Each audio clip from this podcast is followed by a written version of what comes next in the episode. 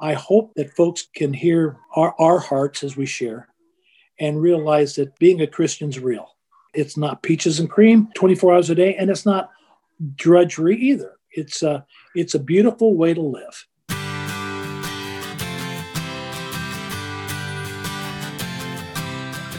You are listening to the Christian Music Archive podcast, part of the New Release Today podcast network. I'm your host, Dave Maurer. Each week, I share stories about Christ, community, and music, chatting with musical guests who you will find listed on the pages of the Christian Music Archive. There are thousands of creative men and women who have helped shape the soundtrack of the Christian faith, and we get to hear their stories, learn about how Christ has made a difference in their life, and hopefully along the way, we'll learn how we can be a better part of our community. I probably don't need to introduce my guest today because as soon as you hear his voice, you'll know exactly who it is. As the lead singer for one of the most iconic Christian rock bands of all time, he sold over 10 million albums. He's also released a half dozen solo projects of his own and is a member of the Union of Sinners and Saints and the J Band, just to name a few. In fact, I think that when John Schlitt's time on earth is done, he'll probably just sing his way through the pearly gates on his way to hanging out with Jesus for eternity. As a regular listener, you know that I am very passionate about the work of Mercy Inc. Mercy is a Christian humanitarian group that works around the world to change the lives of people from a wide range of backgrounds. Today, I'd like to share with you about Bethesda Medical Clinic in Haiti. Dr. Rodney and his staff provide a wide range of medical treatments to those living in Cap-Haïtien, Haiti. But one of the key elements of their work is making sure that the patient's spiritual health is addressed as well. I've been to Bethesda a couple of times and have seen firsthand as the staff prays with their patients every day. Patients come to the clinic early each day to share in Bible study and prayer. Then they are treated for HIV and malaria. There are baby and mama wellness checks. Patients are treated for broken bones and are provided physical therapy. I'd love for you to get involved in the great work that Mercy Inc. is doing in Haiti through Bethesda Medical Clinic. Head over to christianmusicarchive.com slash mercy to learn about how you can make a difference in the hearts and physical bodies of the people of Haiti. That's christianmusicarchive.com slash mercy. And thanks in advance for your help. John Schlitt had it all a successful band, a career that was really going places, and a life that was, well, spiraling out of control. But God had other plans, and through a dramatic interaction with his wife and pastor, John began a journey that took him out of music so that he could focus on his relationship with Jesus. And just when John thought music would never be a part of his life again, along came an opportunity to sing with a little band called Petra. And for the next 30 years or so, God used John to help spread the gospel around the world as one of, as I said, the most iconic voices in Christian music.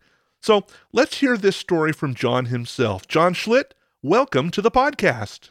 Hello, sir. How are you, my friend? I'm, ha- you know what? I'm hanging out in my easy chair with my glasses on, uh, taking it easy. What can I say? Not much of a rock star look here. Well, COVID has kind of wiped out rock star for most of us, hasn't it? oh man, it's just total. It's totally thrown me off, man. You know, I, I, uh, uh, I'm out of shape. I think. Jeez.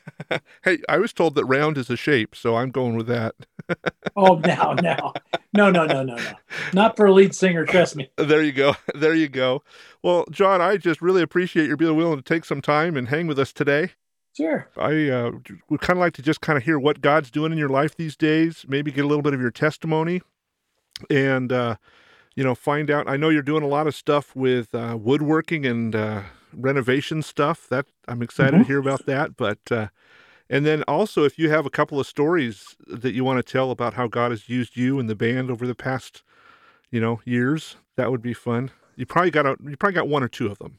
I got a few. Yeah, I got a few.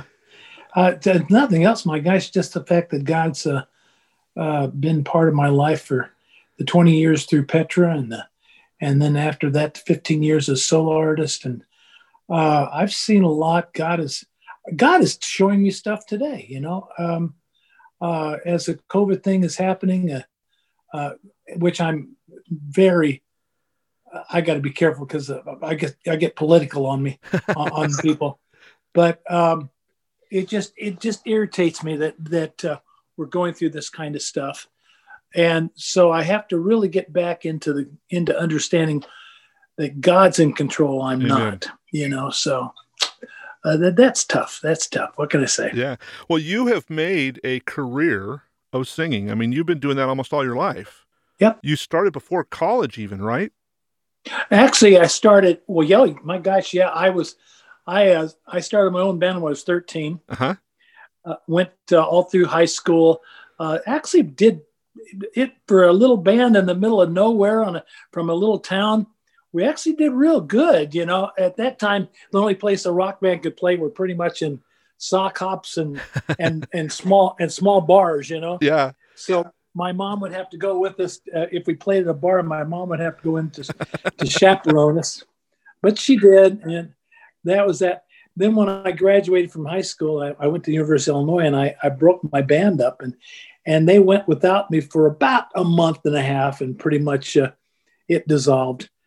Um, and then then I went. Uh, okay, my freshman year uh, in college, I just totally concentrated on college. Okay. Because I didn't want to flunk out. Right. And uh, that was a that was a big the the big uh, conversation. You've got to go if you can make it through your freshman year, you're fine. so I, I actually was trying to be a a real student. Did fine. You were an engineering major, right? Yeah, yeah. Actually, I started out as an aeronautical astronautical engineer. Oh. And then the space program took a big dive and and aeronautical engineers were pumping gas and delivering groceries. I said, okay, uh, this is a major discipline and I don't want to do it anymore. so I thought my dad was a civil engineer. So I decided, okay, I'm going to be a civil engineer. Found out later he was a mechanical engineer, oh. but I found that after I became a civil engineer and he, I said, "Well, Dad, I, I became a civil engineer because you're I'm a mechanical engineer." Like, oh man. So, did you ever think you were going to be an engineer, or was it always that yeah. just kind of in the back of your mind? I'm just doing this because I'm supposed to. Music is where I'm going to be. Yeah. I, well, here's what it, I I I knew I was going to be if I was going to be in anything, I, get a degree, and it was going to be some kind of engineering. Okay. And I figured that I would be working as an engineer uh, for you know the major part of my life but I wanted to get the music out of my system. Okay. And I, I told my my dad and mom were always amazing, and they said all we're asking is you get a degree. And I actually, uh, when I joined Head East, uh, my sophomore year, uh, I almost flunked out of school my sophomore year because of that.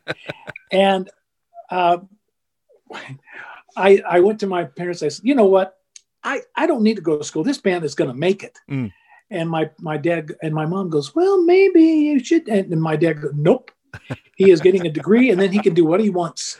Yeah. Uh, that wasn't even it wasn't even a question, you know. Mm-hmm. Yeah. So um, uh, I had to quit the band, uh, and they said, "Well, we're, go- we're gonna." I said, I, "I'd like to join after I graduate because oh, we're gonna be big by that time." Yeah. Well, they weren't. So the day I took my last final exam, I joined the band again, and uh, it was in pretty bad shape at the time, and it took us about about a year to get it back on its feet. Okay.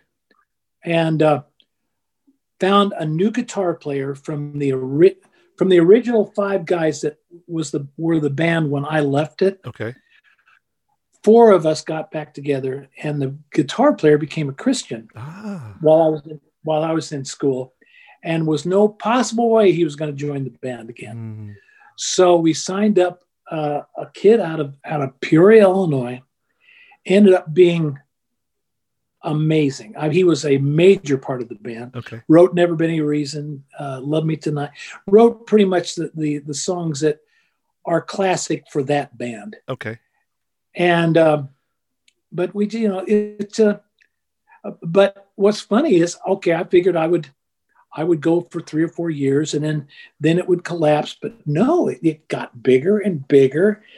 Uh, got more hooked into the, the, the backstage garbage that you get hooked in. Right. We were we got to be a big band and uh, uh, toured every major tour that was happening in the U.S. at the time. I had the biggest booking agent uh, in the country, the be- probably the best label in the country. We we for a little band that did it all themselves, they did Yeah. pretty good. Yeah. Only problem is, man, I was living the musician's dream, but when you live it every day, Yeah. it gets old. So you're always looking for that next thrill. And I'm afraid that booze and cocaine Mm. came my way. And uh, in 1980, March of 1980, I, I was fired from the band because I was so messed up. Yeah. Now, I think it was a power play, but I'll be honest, God knew what he was doing, and I, I needed to be gone. So I got fired. Whose power play was it, right? It was probably God's power play. Absolutely. Think about it. You know, I had learned to be a front man for a for a, a pretty major band. I, I Mhm. seriously, I was playing in front of 100, 100,000 people, 20,000 every night. Wow. I mean, I learned how to be a front man to a rock band. Yeah. But again, it I was the, the backstage scene in this in secular system, especially for someone who believed in God but didn't have any idea who Christ was. Mm, mhm, I was fair game. mm, yeah. And man, the enemy tried to chew me up and did a pretty good job. When I when I uh, got fired, I started my own band called the Johnny Band okay. to prove the Head East I didn't need them. Arrogance. And it really, I think looking back at it, it was just an excuse to stay drunk and coked up Mm, for about six months straight. Uh, I say almost 24 hours a day. It really felt Wow. like that. Uh, Yeah. And if that's not much of an exaggeration. Um, and it ended when on August 29th, I woke up on my couch, realizing that I had passed out and missed my anniversary party that Oh. friends were friends were going to give us. Um, and my one year old son was looking at me, you know, like, why are you here on the couch, Dad? yeah. You know, my daughter was playing over it in the in the room because it was unusual that I was available, this available. So they were playing in the living room uh, around their dad. And all of a sudden, the voice goes, "You know, you're worth more dead than alive." Huh. And I absolutely, I said, "Yeah, that is true." So I got up, sat on my chair, sat in a chair in the living room, and as I was determining, I wasn't going to use a gun because I didn't want to leave a mess for the kids. Mm-hmm. I started trying to figure out what kind of combination of pills would be quick, as quick and painless as possible. Now, in that six month period, I was on a binge that was just total disaster. Seriously, it was, it. I was going down a hill that really I don't think anyone could have would have returned Mm. on their own. There, at the same time, my wife gets saved, Mm. which makes it even worse for me Yeah. because I don't want to be living with a Jesus freak. Yeah. I'm a rock star, you Yeah. know. And she keep trying to tell I'd make the mistake what world are you living in Uh, that you're so happy all the time? And she go, I'm glad you asked. And she tried to tell me about Christ and I wouldn't accept it. now, had you grown up with Jesus in the family? I mean, when you were in, No, no, so this was a brand new concept to you. I, I grew up with God. My mom was a Catholic. My dad was a Lutheran. We were from a little little Midwest town, so I absolutely believed in God. I prayed to God every night. Okay. But I didn't know Jesus. Yeah. And I'm telling you, for anyone that that can't understand the difference, there is a difference. Yeah. You can say God all day long. hmm Heathens believe in God, you know, Mhm. believe there's a God. The devil believes in God. Oh gosh, yes. but he also knows Christ. Yeah. He all knows he also fears Christ, and you know why. But anyway, I'm sitting in my chair trying to determine what to do. And my wife taps me on the shoulder and says, Now remember, you promised you'd come and talk to my pastor tonight. I said, When? She says, last night when you were drunk.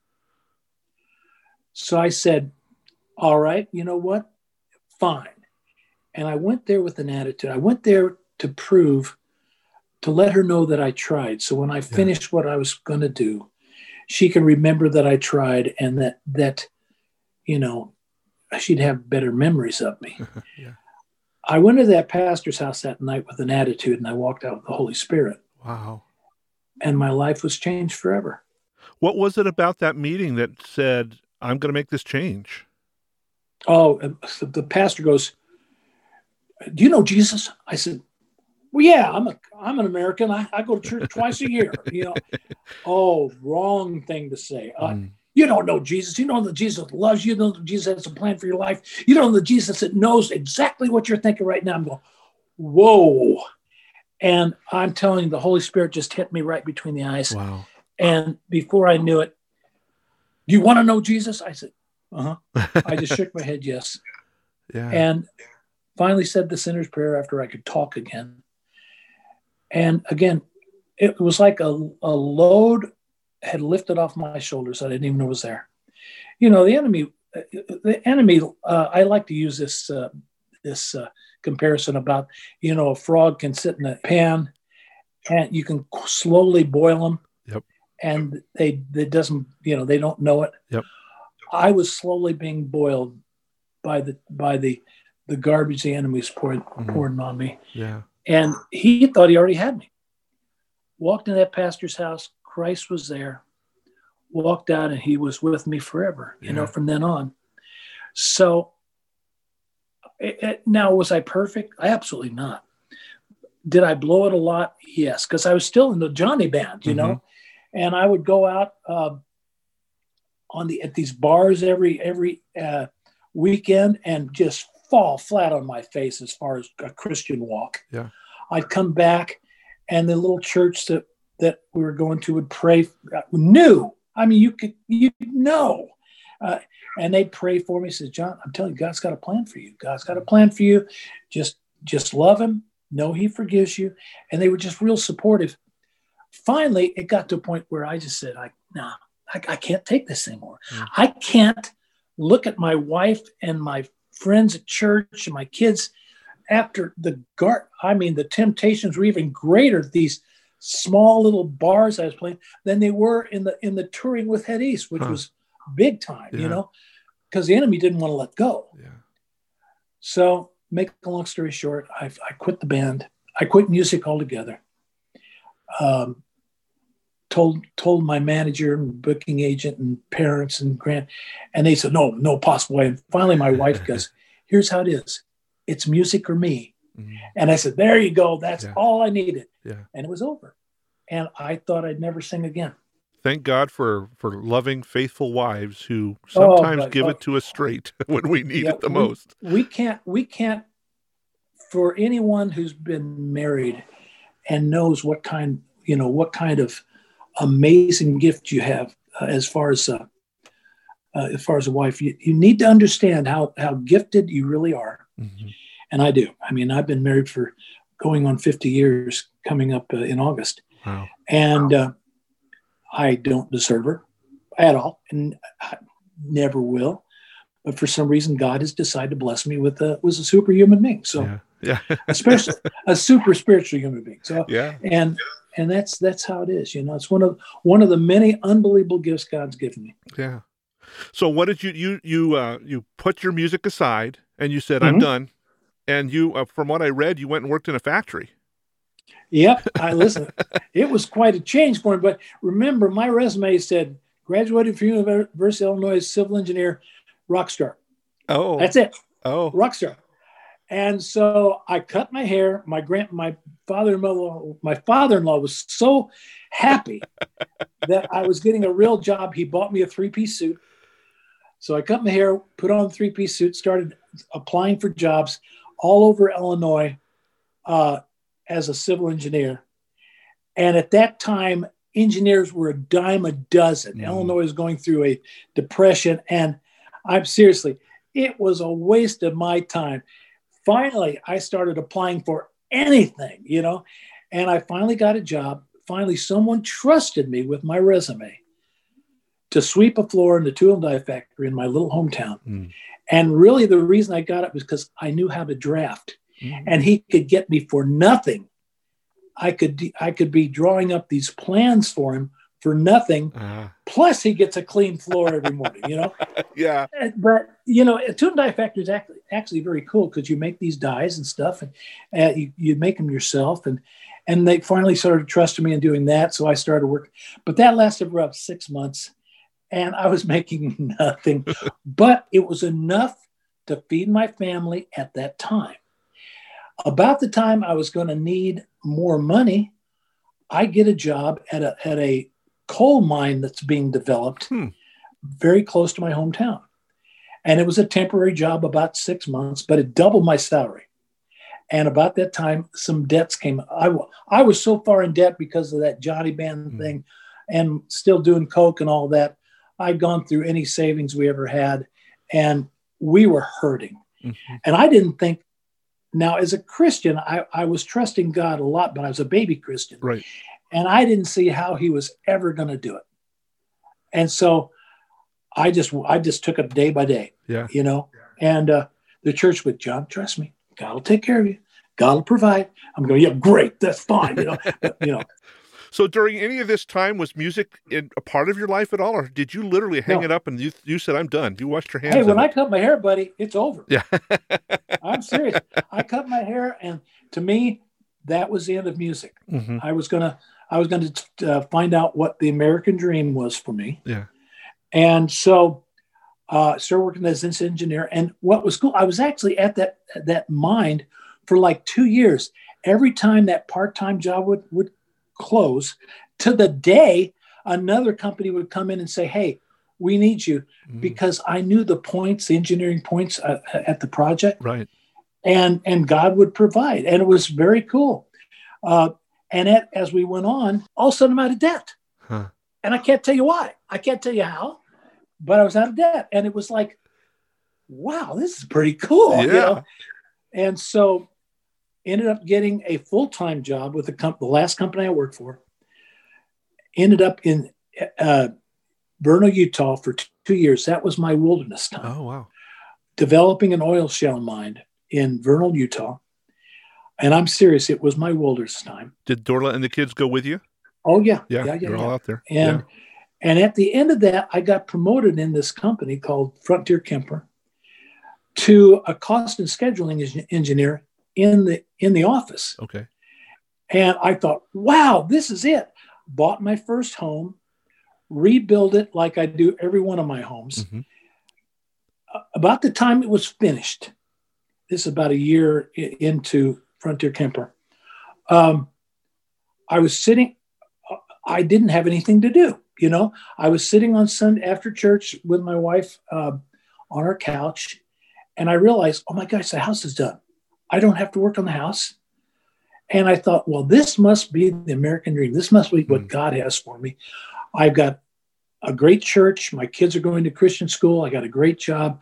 My I got a first home here. Uh, this must be the American dream. And all of a sudden, God goes, and I'm, I'm serious. I feel God said, this isn't it. Hmm. Don't be content with this. This isn't it. And I told my wife that. I said, babe, I feel like God just talked, just said this.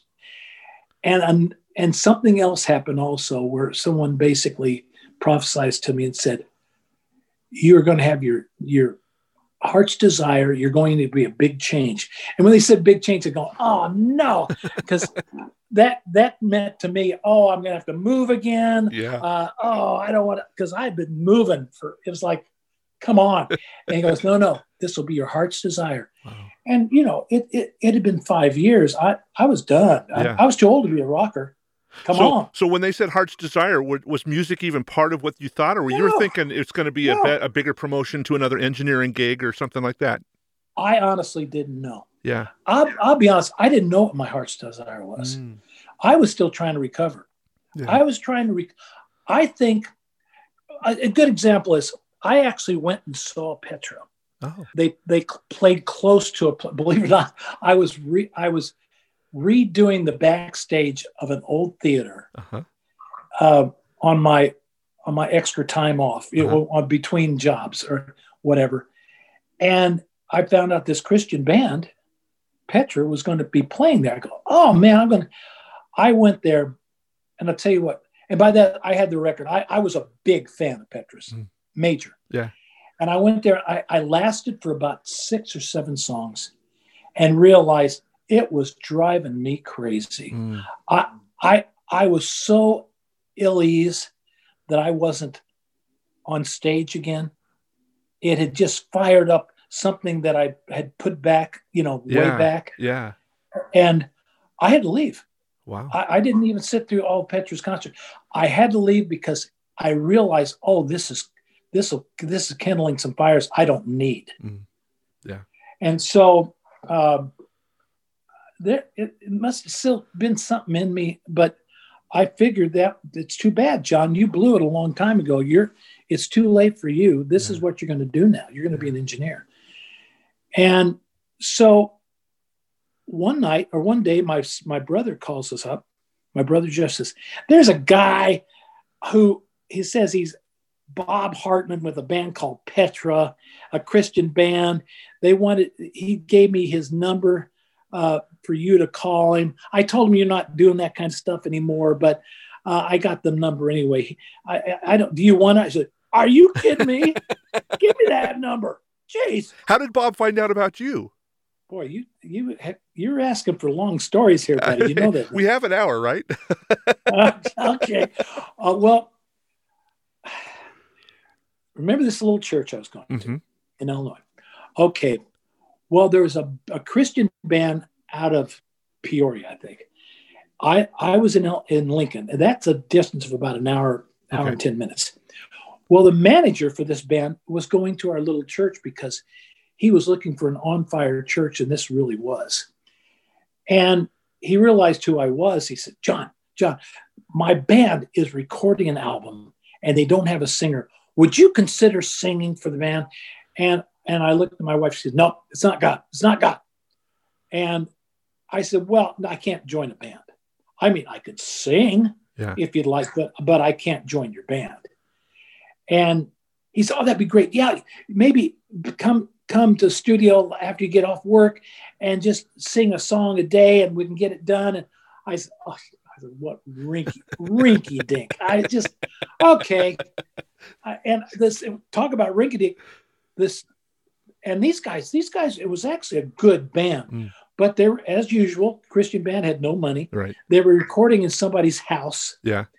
uh, and you know the the the board was set up in the kitchen and i was singing in the living room Yeah. i'm going the last time i was in the studio i was in la you Yeah. know it's like wow this sure has been At least you weren't singing in the acoustically appropriate bathroom. oh no it's surprising they didn't put me in there but no uh, it was the living room they hand me words let me hear the music and say okay sing this song i said you don't have a melody no we figured you would do it wow. So I would get the words, I would sing, I would build a melody Oh my Uh, goodness. 10, da- 10 days in a row. Anyway, make a long story short, I figured you'd never hear the thing. So it was okay. Yeah. It got me a chance to get behind the microphone. Nobody'd ever hear it. Yeah. And it'd be fun. Well, I didn't realize this guy, this manager, was a go getter Mm. and he printed oh he must have printed 100 uh, cassettes and sent it to every important person in the christian music scene Yeah. Every label every uh, uh, um, reviewer every, i'm going you gotta be kidding me now at the time i didn't know it I praise god or i would have been ticked Yeah. but it got in the hands of a good friend of bob hartman's he was a reviewer and uh, when Bob, when they found out that, that Greg was leaving, he says, "Bob, if there's anything I can do, let me let me know." He said, "Well, you can find me a singer." Yeah. Well, he goes, "You know, I got this cassette of this band, and John Schlitt from Head East is singing on it." He says, "You're kidding me." He says, "He disappeared like five years ago, which I did." Right. and I, I, I purposely got my phone unlisted uh, because secular bands were calling me, Mhm. A- and I could, you know, I knew if I dumped right back in the secular system, You'd be in trouble. I was yeah. gonna, I couldn't do it. Yeah. Remember, music or me. Yeah. So Yeah. that was not an option. So I had I had disappeared, and Bob goes, uh, the the friend goes, well, I've got a number here on this cassette. He goes, well, let's try it, and the number was disconnected, Uh, But- and but it fired him up. He started thinking, man, John Schlitt. He and he went and bought a couple of Head East records. Goes, oh yeah, his range is fine. He's he's a rocker too, and and so it's and he said, and I know he's, he was a Christian. Yeah, he I knew that, and so he started looking he started going to every area code in Illinois No kidding. and started looking uh, for you know my list a listing of me Yeah. and i wasn't there I, I mean i was on no listing but my brother jeff had been uh, one of the crew members uh, during flat as a pancake which was our first record which was Okay. the big one and so he found jeff and that's why he called jeff kidding. and um, and that's how Bob. So through a friend, it was God. It Yeah. was God Oh, through totally. this friend, through this tape, through. Um, and Bob called me and said, um, "John, this is Bob Hartman. Do do you know who I am?" I said, "Are you kidding me? I'm a major fan, buddy. You guys, because really, when I heard Petra, I was going, "Oh my gosh, this is what Pet. This is what rock could be. Yeah. This is what rock's for." Yeah. and I was I was very very impressed with them. I just just the idea of using an exciting music form to sing about the most exciting subject in the history of mankind just Yeah. made sense to me. Um, he says, um, "Well," he says, "You know, Greg was leaving the band." I said, "Why?" I'm thinking, why would anybody leave Petra? Yeah. He says, "Just trust me. It's God's plan that we separate." hmm meaning Bob and, and Greg. Right. I found out later. Yeah. Um, oh, okay. Um, I was in shock by this time Yeah. because I thought I thought maybe Greg messed his voice up a little bit, and they wanted me to come in and do some background Right. vocals to help finish the next. Re- you know, it's like, whoa, Yeah. this is a lot bigger. And I said, he says, he says, are you still a Christian? I said, yeah, I'm a heavy duty Christian. Yeah. And he looks at me, he says, he said, would you consider singing for Petra? I said, oh, absolutely, let's do it. Well, now the question is, what did your wife say? Oh, before before I said that, all right, I'm thinking, oh, music or me. Ah. And I look over, and apparently my wife knew more than I did about why Bob called. And she is dancing and praising God and just, I mean, you'd have thought that Jesus just came down and was sitting and talking to me personally. You know? Uh huh. Yeah. and and so I thought, well, looks like this is gonna be okay, because she always I listen. She said to me, John, God's not a God of waste. You're gonna sing again. Mm. He's not a God of waste. I'm telling. And and I go, well, that's great. You know, every band that comes comes to talk to me, you say, not good enough. That's not God's plan. So what's God's plan? He said. She says, you'll know. Uh, I said, Mm. well, you'll know, and then I'll know. and apparently she knew. So Oh, how cool. I said, let's do it right now. He goes, well, don't you think you should pray about it? I'm going, oh, yeah, okay. but I, I tell you what, though, but but he didn't realize that, you know, the the the past, um, God's God's uh, basically letting me know things were happening. yeah. Uh, so I knew, I, I knew for a fact, my wife knew for a fact. It took them a while longer. They were still in the middle of a Beat the System tour, recording the live album, and they couldn't say anything. Nobody knew that there was anything happening. And I finally, you know, it was like a six month period before when they ask. And then I finally went and did my first show. And in that six months, I hadn't heard a word from them. And finally, I called Bob's wife and says, Kim, I'm just curious because I have a job, and if I'm going to be with Petra, I need to let my bosses know Yeah. because I don't want to just throw it. You know, I just don't want to dump it on. They've been very good to me. And Kim goes, you know, Bob's on the road. I'll I'll have him call you. Uh, yeah. And I, I, I, Bob called me right away, and I said, Bob, I'm sorry to bother you, buddy. I just want to know, are you, are you looking for someone else? Are you just, uh, I just wasn't, you know, you might have found. I'm okay with that. That's cool. Because really, to me, I was already done singing. Yeah. Well, John, we haven't actually looked for anybody else. We're we're pretty. We think you're Yeah. it. And I go, oh, okay. He says, but right now we're on tour and we got to do that. I oh, okay, but that sounds good. Great. Yeah.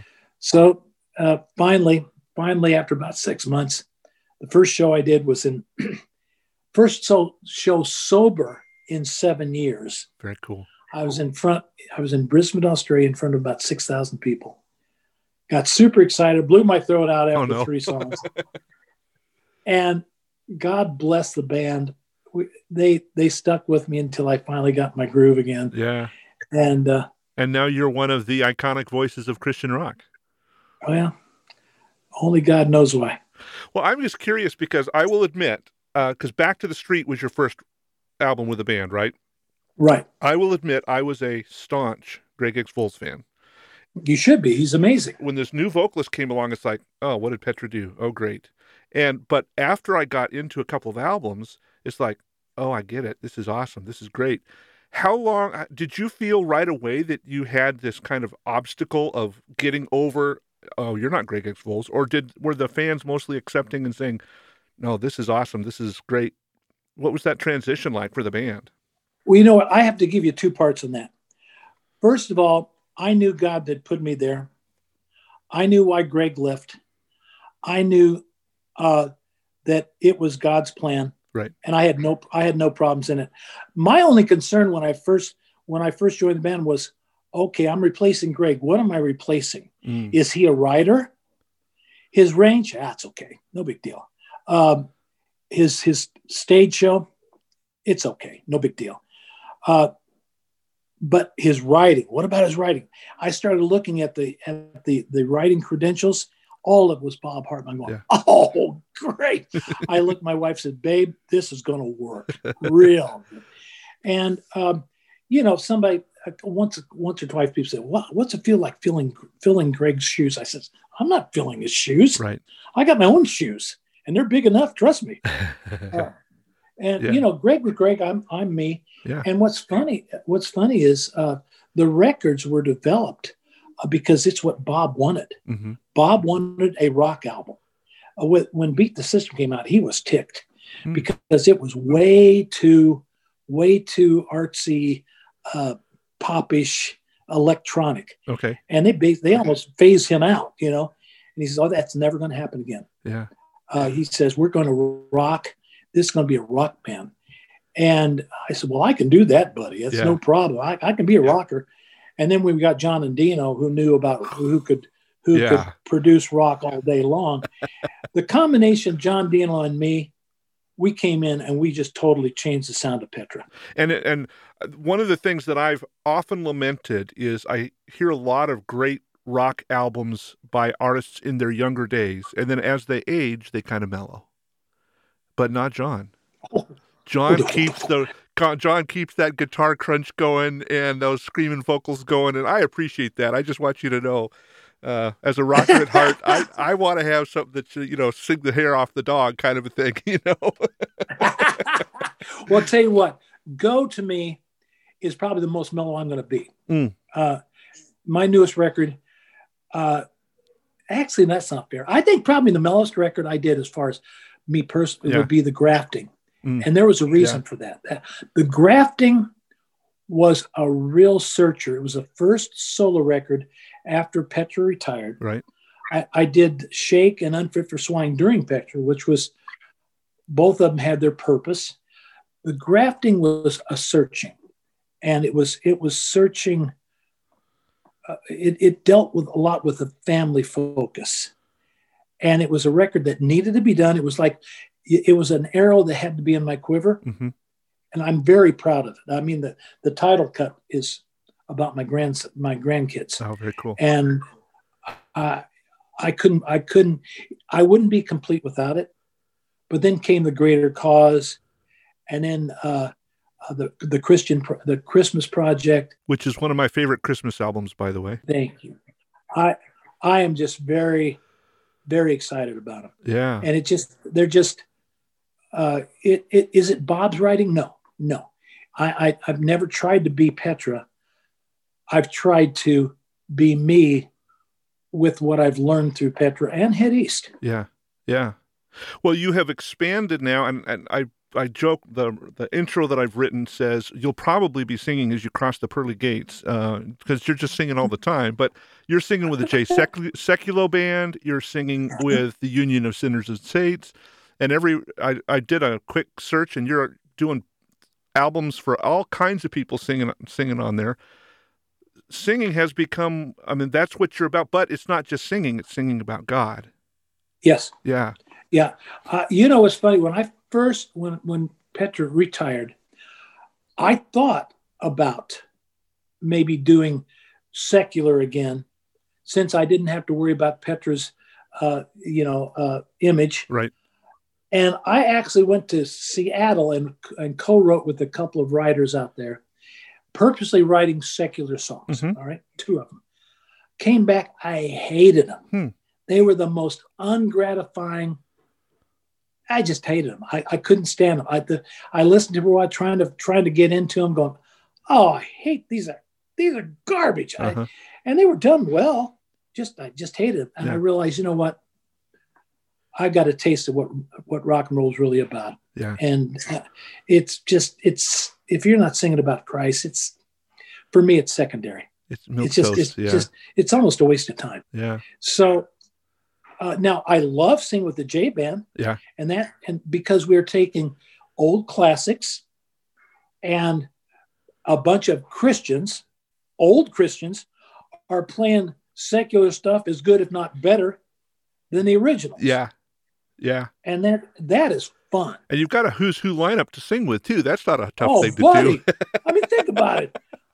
I got a lineup that's ridiculous. yeah. I'm honored. I'm honored to be on the same stage with them. That's so cool. Jeez. So let let's talk a little bit about you know a lot of people um, go into a career and it's ten years, fifteen years. Uh, they have a shift in career, that kind of a thing. How did you? How do you sense God's call on your life to know that this is where you're supposed to be? And and what what is it that is the tug on your heart that says, I know this is where I'm supposed to be? Oh my gosh. Um, well, I talk to a lot of people uh, all the time. I mean, to a point where I need to get away once in a while. and they've really, really made a, a, major deal about how Petra's music, for instance, has been a real inspiration. And the fact that I'm I'm not quitting, you know, the Mhm. fact that I'm in there kicking on, uh, singing for Christ, it's amazing. You know, I'm I'm I'm like a I'm like a Christian freak, you know, which is cool uh, because I have been given a gift that that that it's nothing I've done. Trust me, I've I've done everything you possibly can do wrong as a singer uh, to pro- quote protect or, or Right. strengthen my voice, but God has a plan, and uh, there's no such word as retirement in the Word. Mm. So, as long as I have a voice, as long as I'm healthy, and I, I tell you what, I heard in some places places now that I didn't used to, but you know when I'm on stage, the adrenaline's pumping, and I'm I'm I'm the the front man for Christ, like I've always been. Yeah. I may pay for it a little bit later, a little more later than I used to, Yep. but wow, is that the worst that can happen? Come on. Hmm. Yeah. Yeah. And it's still, I mean, to me, rock and roll again is such a, a- an avenue to bring across uh, the, the story of Christ, the, the Mhm. commission of Christ. You know, a lot of ooh, it rock is so terrible, so terrible. Oh, give me a break. Yeah. It's exciting. Yeah. It's it's not. I mean, to me, uh, rock and roll is is evangelistic. It's an evangelistic music style that can reach out to Mhm. not just Christians, but if it's good enough, they're actually secular, you know, non Christians will Yep. listen to it. Now, if you're singing praise and worship, not which is very gratifying, which is very uh, um, uh, edifying, and that's but that's what every, you know, it's all edifying. In other words, you're just you're just tickling the ears of Christians. Mm-hmm. I just feel like, in my case, rock and roll is still geared. Christian rock and roll is geared for evangelism. Yeah. It, it never. The church never did. Was never that excited about it, but they sure liked the fact that it brought kids in. Well, you know, you're talking about the evangelism piece. I was talking with Simon Adal earlier this week, and he was telling me about a tour that the two of you did in Romania. They were amazing. I love those guys. How gospel music changed people, but it was more than that, but where these people were literally saying, because of you and your music, I'm a believer Yes. now. And I would imagine you have story after story like that, uh, that you can talk about how God has used the music He's given you. He's used you as a as a messenger of this uh, message of God's saving grace. Do you have one that stands Mm-hmm. out in your mind? Oh, you know what? I, I, let's let's make it general here. Okay. All right. Yeah. When we did when we did the Spanish praise and worship album, Mm-hmm. that opened up all of Central and South America for update Christian music. In other words, up till that time, the Catholic Church pretty much had a gigantic hand on all Christian. Right. They and and every pastor, every Catholic or not, oh rock and roll, that's from hell, that's from hell. So the kids were being, you know, they still wanted to listen to exciting music. Yeah. But every time they did, they were going to hell, you know. right. When when Petra did uh Petra, Petra Praise one in in, uh, in Spanish, it opened up the eyes of the pastors mm-hmm. because the kids would bring it in and say, "This is this is Christian music. This is Christian rock." And it can't be. And then they listened to the words. They realized it was traditional Christian praise and worship done in a rock form, and it absolutely. I'm, oh my gosh, we exploded in Yeah. Central South America. I mean, every Petra record that was ever done was on on the charts at the time. I mean, wow. They went back and got the, the the sound album and it was on the charts. I'm going i don't even like that record. Don't listen to that thing. Come on. Uh, so so it was again i see the fact of, of breaking the the antique bondages for kids. Yeah. now we got to be careful because as it worked, of course, the enemy is going to come here and does do his best to ca- cause counterfeits and cause confusion. That's why pastors are so important. Yeah. To listen and be and be cautious and be gu- and and not just pastors, the kids themselves, Christian kids need to be need to be getting in the Word and Yeah. finding out does this go with the Word? Yeah. Does this go with the Word? Be careful. Be careful. Enjoy, but be careful. Yeah. Yeah. Well, and you guys have paved the way. I know uh, artists like Bride and there's a bunch of others. Their biggest band or their biggest audiences of, of reaching the gospel are in South America, Brazil, and Oh gosh, you yes. know, and and- Argentina, Brazil, yeah, Argentina, Brazil. Um, that's those the two especially. that's the music of that era or that area, Yes. and uh, and you guys kind of helped pave that for Christian music for those guys down there. when we did our first tour in South America, uh, it was the uh, uh, No Doubt tour, and I want you. It it felt like we were the Beatles. Wow.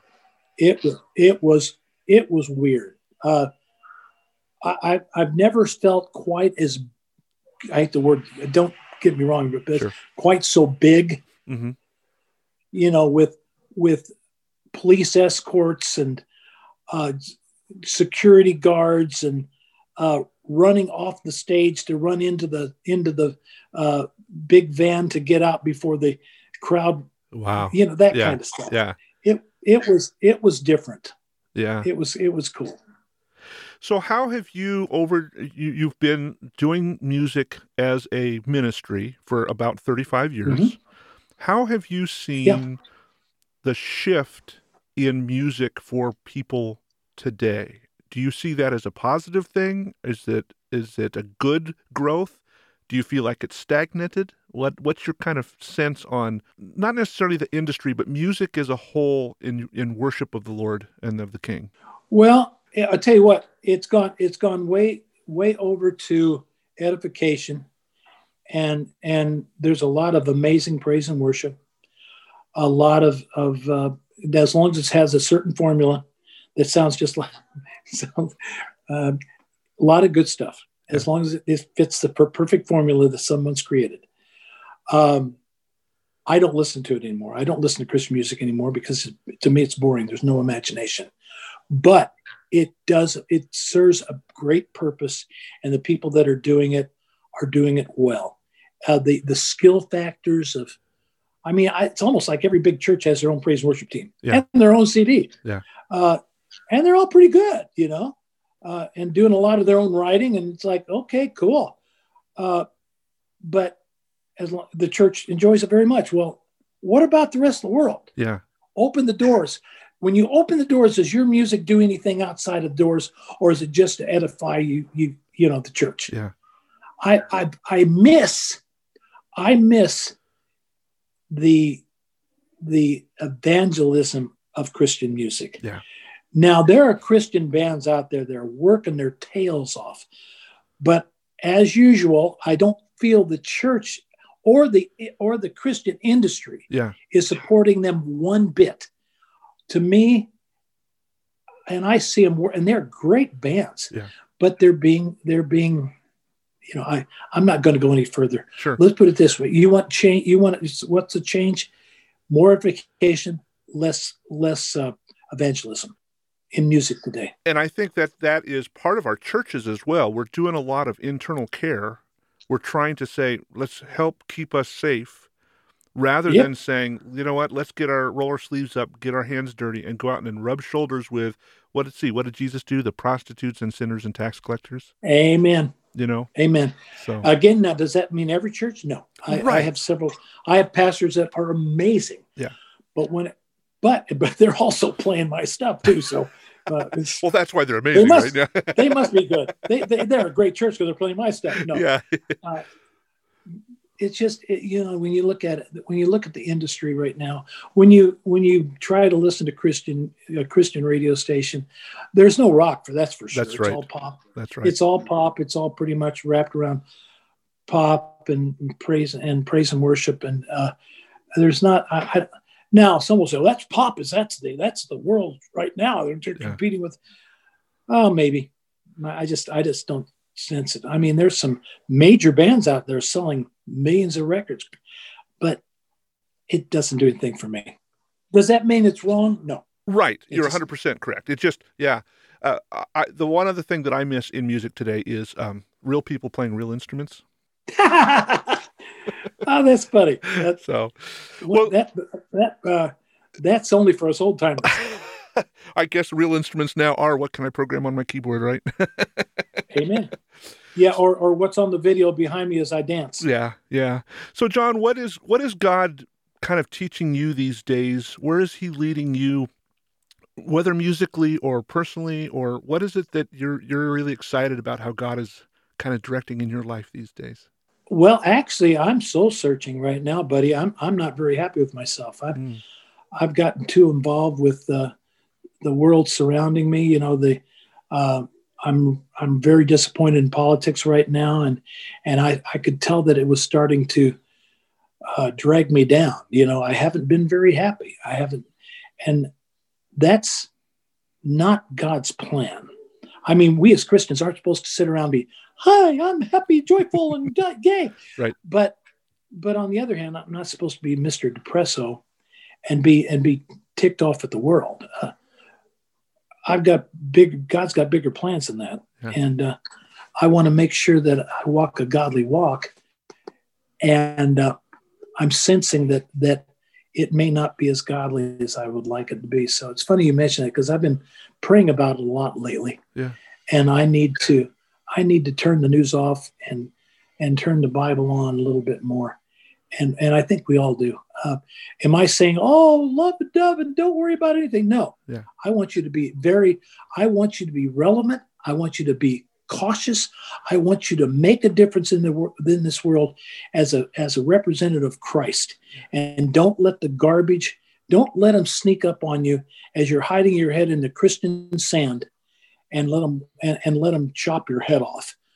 But on the other hand, love your enemy, which is not easy. Mm-hmm. Uh, have a godly have a godly attitude towards everything. I'm struggling with that. I want to I want to be different. And I hope that people understand what I'm saying. When they are doing the same thing, God has a plan. Mm-hmm. I'm looking for that plan as we speak, and I know I'm going to find it. Well, and this is something that I've heard, been hearing from a lot of people, whether it's news, whether it's social media, whether it's whatever. We're getting Mhm. so good at saying, okay, there's opinion, there's opinion, there's opinion. I'm going to shout my opinion rather than saying, hey, let's let's spend time together. Let's break bread together. Let's listen to each other. Let's try to figure out what is it that God wants us to do and how do we Mhm. do that? And I I- I'm right with you, John. This has been a this has been a heart cry for my. In fact, part of the reason I started this podcast was to say, how can we as believers rebuild the community that's been lost? Because we've Mhm. lost what community is. Be real, be be real, but be, be loving, be Mhm. understanding. But uh, when I say be real, don't walk around like a wimp. right, right. Wimp gets us nowhere. Yeah. The world does not want it to follow a wimp. Yep. And if and we're representing Christ. So uh, but that what a fine line. How can how can you be a Christ-like a Christ like bold man yeah. or lady. That's tough. Yeah. And we need so to dig back into the scripture and find out what that definition is, don't we? Well, yeah, get on your knees and fight like a man. There you go. Come on.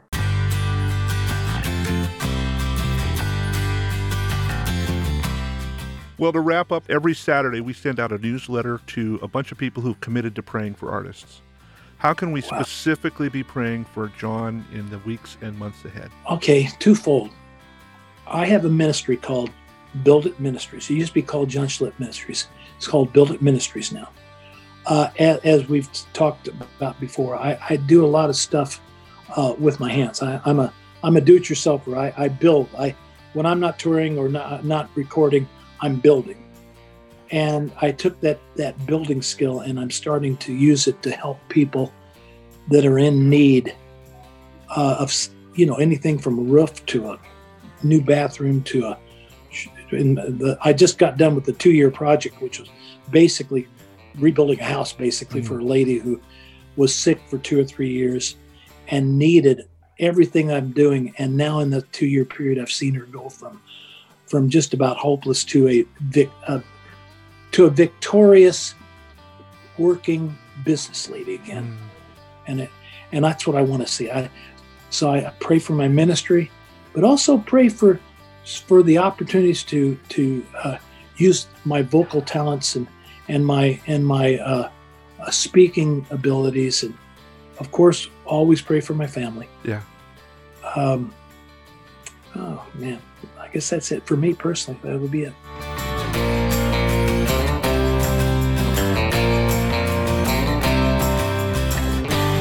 I hope John Schlitt's testimony was encouraging to you today. I don't know if you're like me, but I've had a lot of self doubt over the years. Am I good enough? Am I doing what God really wants me to do? Over the past several months of these podcasts, I've personally come to realize that God has given me gifts and talents to use for Him, just like God gifted John with a powerhouse rock voice. But you notice John chose to use that gift for something other than what God had intended there in the beginning. The change came when John decided to lay down his passion even lay down the gifts that he'd been given and focus on two things one, taking care of his family, and more importantly, strengthening his relationship with Jesus. I've heard a lot of stories from people who never really went anywhere, even though they were amazingly talented. That is, until they said, God, I give this all to you. I'll do it your way. Are you putting God first in the career path you have chosen? Or better yet, have you asked God to set your career path for you? I'm confident that when we ask the Lord to put us where He wants us, our expectations will be blown away. And I often wonder how many times we limit God's plan by insisting on doing things our own way. The Bible is full of verses that talk about letting God guide and direct our lives. Proverbs 3, verse 6 says, Seek God's will in all you do, and He will show you which path to take. I like the verse in Jeremiah 29 11 where the Lord says, I know the plans I have for you. They are good plans. They're plans to give you a future and a hope. And then in the New Testament, Romans 8 28, we probably all know this, but it says, And we know that God causes everything to work together for the good of those who love God and are called according to his purpose. As I mentioned earlier, I've been changing the way I pray lately about my career and the direction that I go each day. Instead of saying, God, will you bless me in my work today? I've tried to change it and to say, God, will you show me what work to do? I think it's a subtle difference, but a really big one. God wants to use us in amazing ways. So why don't we get out of the way and let the talents and abilities God has given us shine in the way He wants them to? I can only imagine what kind of an impact we might have on the world if we just turn control over to Jesus for all that we do every day. As always, thanks for joining me for this conversation today. I am grateful that we get to spend this time together each week hearing stories of God's amazing faithfulness. As a regular listener to this podcast, would you mind taking a few minutes and rating it on your favorite podcast app? Reviews and ratings really help spread the word so that other folks can hear about these great conversations. And if you have comments or questions for me, please feel free to drop me a message on any of the social media platforms. You can find me on Facebook, Instagram, Twitter, and Patreon by searching for at CCM Exchange. Or you can always drop me an email on the website christianmusicarchive.com. I'm really looking forward to our time together next week when I have another great conversation with one of the musicians you'll find on the pages of the Christian Music Archive. So until then, remember this God loves you. In fact, He's crazy about you.